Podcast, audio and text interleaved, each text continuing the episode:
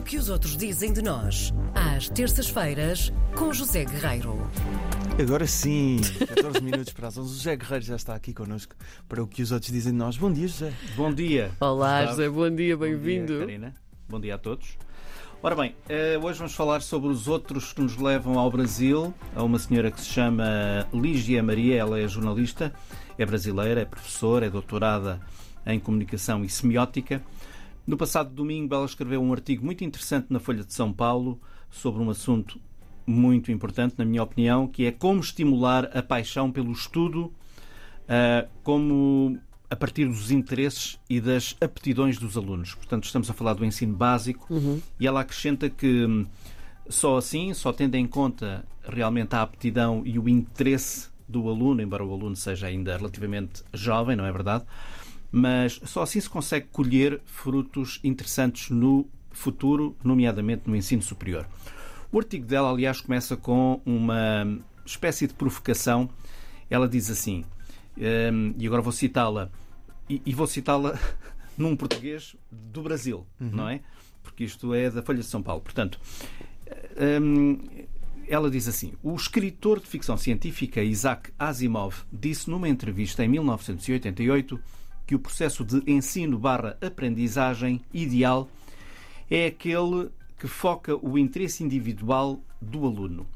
E nessa entrevista, portanto, quem lhe está a fazer a entrevista pergunta logo em cima da jogada: Mas imagine que essa criança quer aprender apenas beisebol. E só beisebol, não é? Sim. E Asimov respondeu assim: Tudo bem, tudo bem, não é? Tudo bem.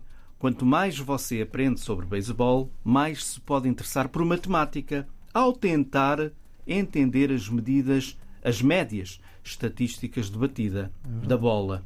Esse aluno pode até mesmo acabar por ficar mais interessado em matemática Pois. do que em beisebol. Pronto. Esta, Está esta- tudo ligado, Está não é? tudo ligado. É uma Sem teoria muito interessante. E depois de dar este exemplo, a Lígia hum, passa para um exemplo prático sobre este tipo de ensino, que é, meus, meus caros, não sei se conhecem, a Escola Básica da Ponte, que se situa em São Tomé de Negrelos, no Conselho de Santo Tirso, no Distrito do Porto. Esta escola é pública e é uma escola referência em todo o mundo. Lá, escreve ela, lá não há salas de aula e as classes estão eh, eh, e, e- e classes separadas por idades. Há pequenas turmas formadas a partir dos interesses dos estudantes, incentivados a buscar conhecimento de forma autónoma, e a ideia é ensinar a aprender partindo da aptidão individual de cada criança. De facto, é assim. Esta escola, a Escola Básica da Ponte, é assim que ela é conhecida. Escola Básica da Ponte é uma escola com práticas educativas que se afastam do modelo tradicional. Refiro, é uma escola pública. Está organizada numa lógica de projeto, numa lógica de equipa.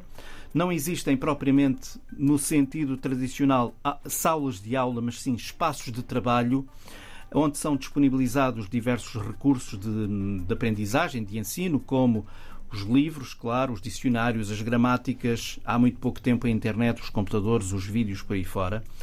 E neste artigo, na Folha de São Paulo, a jornalista Lígia Maria diz que o Brasil, e era aqui que ela queria chegar, na verdade, diz que a reforma do ensino fundamental médio no Brasil, fundamental médio é como eles dizem o ensino básico, cá, não é?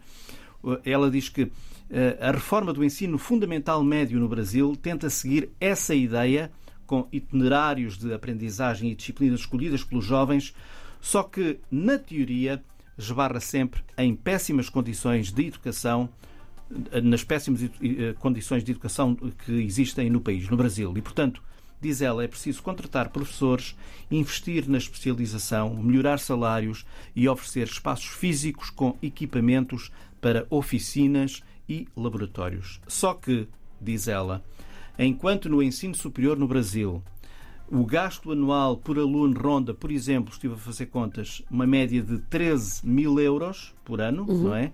No ensino básico, no Brasil, o custo por aluno eh, ronda os 3.500 euros. E, portanto, ela, ela, ela diz que o Brasil tem uma grande dificuldade porque inverteu as prioridades. É preciso apoiar o ensino básico, o ensino fundamental médio, como eles dizem, tal como se apoia o ensino superior. E mesmo assim, diz ela, não é nada demais aquilo que se apoia no ensino superior. E, portanto, enquanto existir desde já uma diferença entre estes ensinos na ordem no que diz respeito um, aos, aos carrapitos, aos dinheiros, não é? Sim. Na, ordem, na ordem dos 9.500 euros, as coisas não, não, serão, não serão nada fáceis para o futuro. Mas é muito engraçado ela ir buscar este exemplo e ela depois discorre um bocadinho sobre a Escola Básica da Ponte e remete, aliás, para uma outra entrevista, uma outra reportagem que foi feita só sobre a escola de 2018, também na Folha de São Paulo. É algo que eu defendo muito, é essa, essa forma de, de educação. Sempre defendi, Sim, sim, sim. sempre defendi e, sempre, e continuo a defender. E, e, de facto hum, de- deveria acontecer um pouco mais por todo o país, não Seremos é? sempre melhores naquilo que realmente gostamos muito de fazer. Sem dúvida. E, Precisamos, às vezes, é de ter eh, Uma abertura. sim. uma abertura e um encosto e alguém que nos faça Claro. também ver isso, não é? E essa máxima do beisebol, esse, esse exemplo do beisebol e a matemática é tão interessante, É porque de facto abre-te portas para tu quereres saber mais sobre outras coisas que Claro, estejam ligadas claro, a isso. claro. É isto, muito interessante. Obrigada, José Até para a Guerreiro. semana. Com o para a Gustavo semana. ou sem o Gustavo? Para a semana Eh, será não, sem o Gustavo. Sem o Gustavo. Gustavo, um beijinho. abraço. Um abraço.